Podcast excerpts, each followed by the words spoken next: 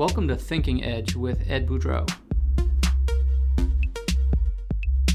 Couldn't be more grateful to be here today with James Nixon. He's a multiple time author and has just an incredible background in terms of digital, digital marketing, just incredible person. James, I'd love for you to dig into your background.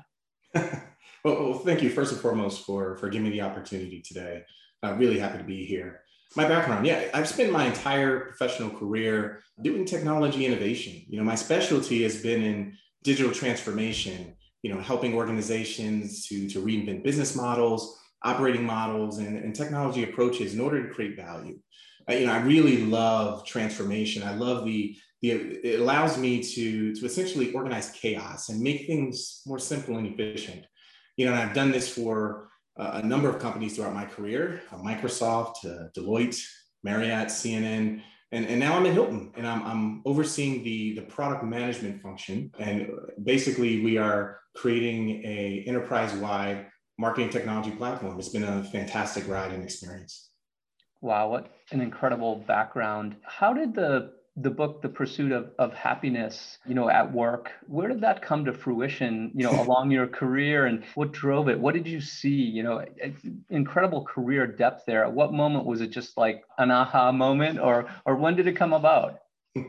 You know that, that's, a, that's a great question one I, I get often. You know the pursuit of happiness at work is really a manifestation of a multi-year transformational journey that that was inspired by my grandmother to be completely honest. My grandmother was a very loving and wise woman, right? That always, always shared advice with me.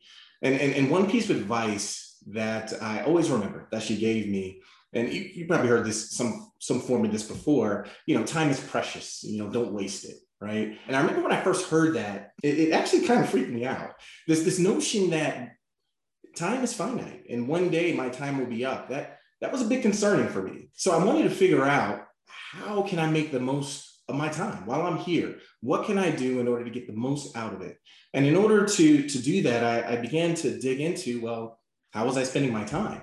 And, and I, I realized that the two things I did most with my time is that I, I slept and, and I worked. Those were the two things that people on average do the most with their time in their life. And, and when I evaluated, well, am I enjoying my sleep? and am I enjoying what I'm doing from a work perspective? And this is, was much earlier in my career, early mid 2000s, in 2005, six, seven, around that time frame. When I when I when I analyzed how I was how I was enjoying sleep, to be honest, I had a mattress that was about as comfortable as cardboard. so so I immediately went out and, and, and got a, a pillow top mattress, and I've been staying with pillow top mattresses and you know continuing to get them as they continue to get better and, and enjoying my sleep. Uh, but then when I thought about work. What I realized is that, you know, I had a job that was a great job. It was for a great firm. I was adding value, was highly regarded in the firm, but I just wasn't crazy about what I did. You know, I was kind of like blah, like, mm, okay, you know, I, I, I could do this, but there's got to be more. Um, and when I started digging into that, I, I, realized that I wasn't alone. There was, uh, at the time, the stat showed, and it's either it's been consistent or it's grown that roughly 50% of people working weren't crazy about their jobs. In fact, they didn't like their job.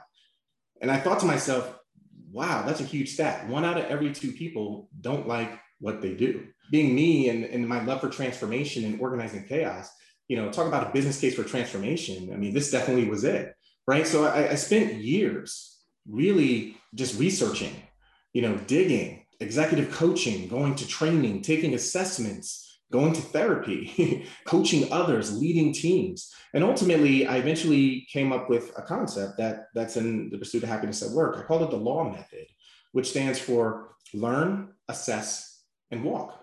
So learn your definition of happiness at work, assess whether you're happy in your role, and walk toward an opportunity that'll make you happy. So I've used this system for myself and have been very happy um, in, what, what, I do. Um, and I've coached others and I've seen similar results. So I wanted to, in honor of my grandmother, she's such a giving person and made so many contributions to this world. I wanted to honor her by packaging up this discovery that I, that I made and essentially put it in an easy to read playbook that others could benefit from. Because quite frankly, everyone deserves to be happy at work. That's incredible. I love the the structured and the framework and the simplicity of of the law method learn, assess, and, and walk. How you know, it's almost like we've all been through just this incredible year in, in so many ways, societal and also the, the pressures in the in the, the workplace as well. How would you, if you were coaching someone, how would you walk them through the law process? No, that's a, that's a great question. That's a that's a great question. So so typically what we do is is the first thing the the learn portion. What I've found is that when it comes to career, oftentimes people have a, a differing opinion in terms of what will make them happy at work. Sometimes it's it's things that are truly important and truly matter to them, and some things it's things that actually they they heard from somewhere else ultimately what we really work on is focusing on the things that truly matter to them and help them ultimately get to the brass tacks and focus specifically on what their specific definition of happiness at work is. Once we have that definition it's really about assessing okay now that you know your truth you know really what you're about and what drives you internally and makes you just will make you happy and inspire you and make you engaged and more productive from a work perspective are you in that role? Are you doing it and how far away are you from that? And that's a big discovery process as well. And there's a number of assessments i talk about that you know people can take online and figure out if they're you know from a natural abilities perspective you know the, the talents that they were given that others don't have. And when i say natural abilities there's a difference from a skill set. A natural ability is something that you're born with you know it just you just do it effortlessly. Um, you don't really know how you got there. You just were blessed with that opportunity. Versus skill is something that you learn, right? And your skills, you can learn them to be, you can be very strong in them and, and get them to a, a very capable state. But there's a difference between your natural abilities. So really it's about understanding what are your natural abilities and, and assess those and determine if you're aligned in the role that really truly leverages those and leverages your definition of happiness. And then basically the third step is walk. Now, it doesn't mean walk away from the company they're in. It means walk to their manager maybe and say, hey, this is my makeup. This is what really drives me. Can I do a little more of this? Can you help me? I mean, you'd be surprised. Your manager wants you to stay there. Companies invest in you and they, they want you to stay with them. They want you to be happy because the happier you are, the more they benefit. And the more they benefit, the more successful you are. And the more successful you are, you become even more happy, even happier. So, so they want you to, they want that to happen. So it's really about walk to your boss or, or walk within your company to figure out if you could create that situation if you can't in your current area, you know, is there another opportunity within your company that you're more aligned with, right? You can continue to contribute to the great company that you work for, but just at a different capacity. And, that, and that's growth. People should want that, you know, continuing to, to push yourself and grow within your career and your development. But finally, if, if, if there's just no way for you to get from where you are to to where you need to be, then you need to walk toward an opportunity maybe in another company. I've, I've coached people that walk towards entrepreneur, uh, you know, the entrepreneurs, which clearly means that we need to leave the company they're working for. I've walked entrepreneurs to go work for a company and be an entrepreneurship type of role. So, so it really depends on where you are. But the, the purpose of the book is to provide you with frameworks and tools and different things that you can use, and it, and it meets you wherever you are in your journey and helps guide you towards happiness at work. Yeah, that's that's just incredible. What do you see, you know, as you as you coach people, but also folks that interact with your your book, what do you see the kind of structural barriers to to getting to that level of of happiness that that might conjure up thoughts and, and ways for people to think about, you know, breaking through the barriers, jumping over them, wh- whatever that might be? I mean, there's a there's a number of, of, of, barriers, you know, based on people's situation, right? There's financial barriers, there may be geographic barriers. There's a number of things. I think the biggest barrier, and the first one people have to overcome, is the fear of change. Hmm. You know, change is tough, right? Change is tough. It's scary to some degree, you know, especially for individuals that may have been doing something for a very long time, and to take that chance at something else can be quite daunting. And I think the, the, main thing we have to do is to help the individual to feel confident and comfortable in, in coming up with a plan and being able to um, action that plan in a way that's right for them in terms of the degree of change they have to go through and how fast they have to go through that change or, or transformation. Yeah, that's that's amazing.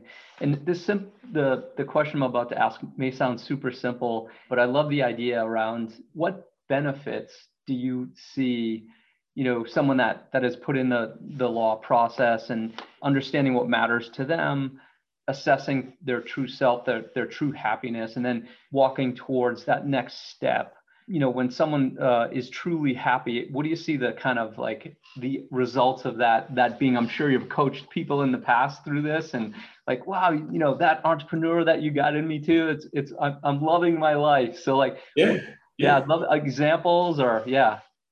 No no absolutely. Well yeah. to answer your first question directly you know i think the main benefit from going down this path and once you achieve happiness and feel you have that purpose-filled career i mean it's it's it's about making the use of the of the short time that we have on this mm-hmm. planet right? That feeling of of accomplishment that feeling of you you're living your purpose that feeling that when you're at, at the end of the day you're not tired from all the things you had to do at work but you're actually even more energized right from the work. I mean that that's amazing. And it's, it's possible. It's possible right? And it's just a matter of people finding out figuring out their definition managing their expectation and moving in, in that in the direction embracing change and taking advantage of it and and really just living in their purpose.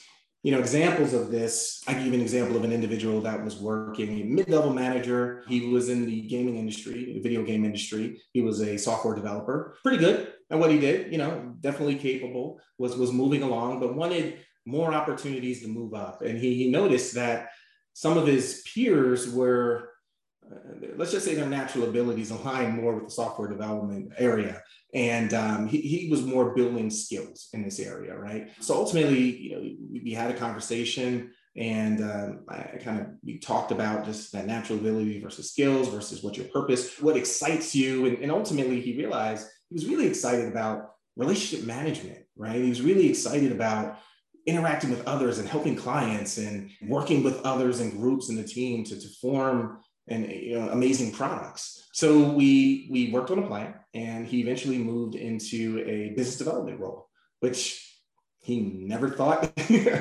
would, would, he would do. But he he started thriving because he had the deep knowledge and expertise of, of how the product worked from his software development background, and he was able to pair that to now leveraging his natural abilities and relationship management. And when he coupled those two together, I mean, he just I mean, his career took off, it just completely high level hockey stick trajectory. So that's an example of exactly what I'm suggesting because he was able to align with his purpose, his true definition. He was performing almost effortlessly and he was engaged, he was excited, he was passionate, and he was adding significant value to the company. And because of that value, the company essentially continued to invest in him, continued to help him grow. He continued to move up and that made him even happier.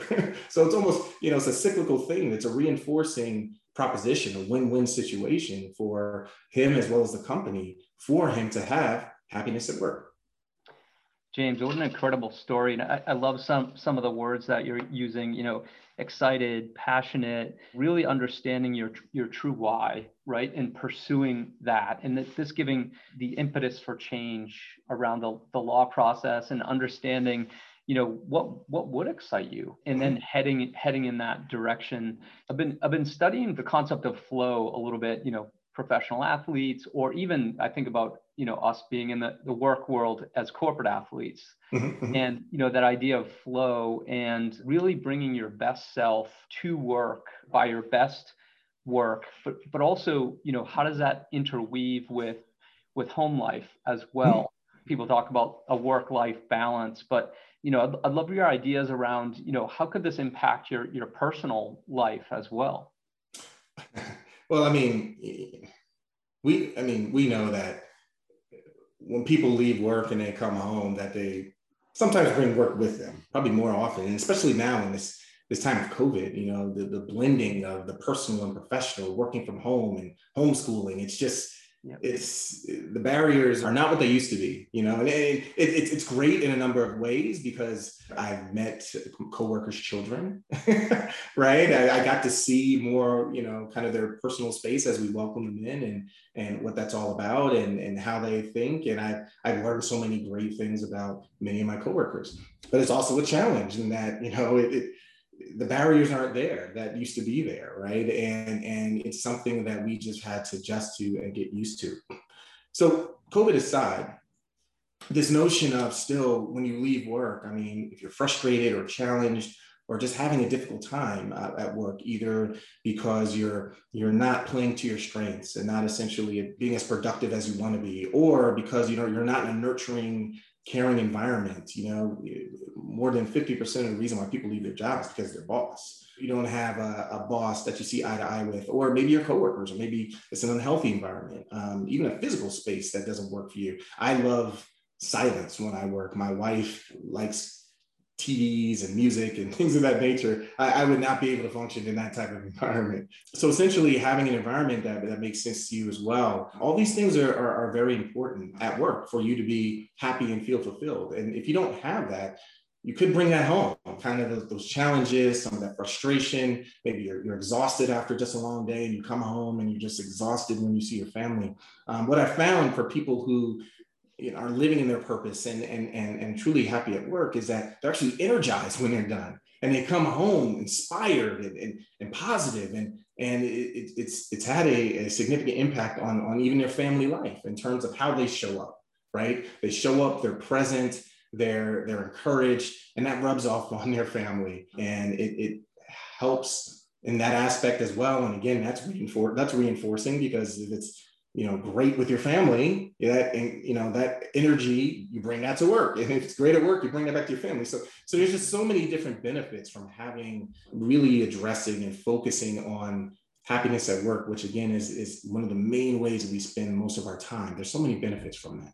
Incredible james i'd love to end with i love the structure of the law process and in your book just incredible. It's going to be game changing for a lot of people. What three pieces of advice if you're giving someone would you would you give them you know around their career or if it's someone you know looking to to change because of their current situation what three pieces of advice would you give them?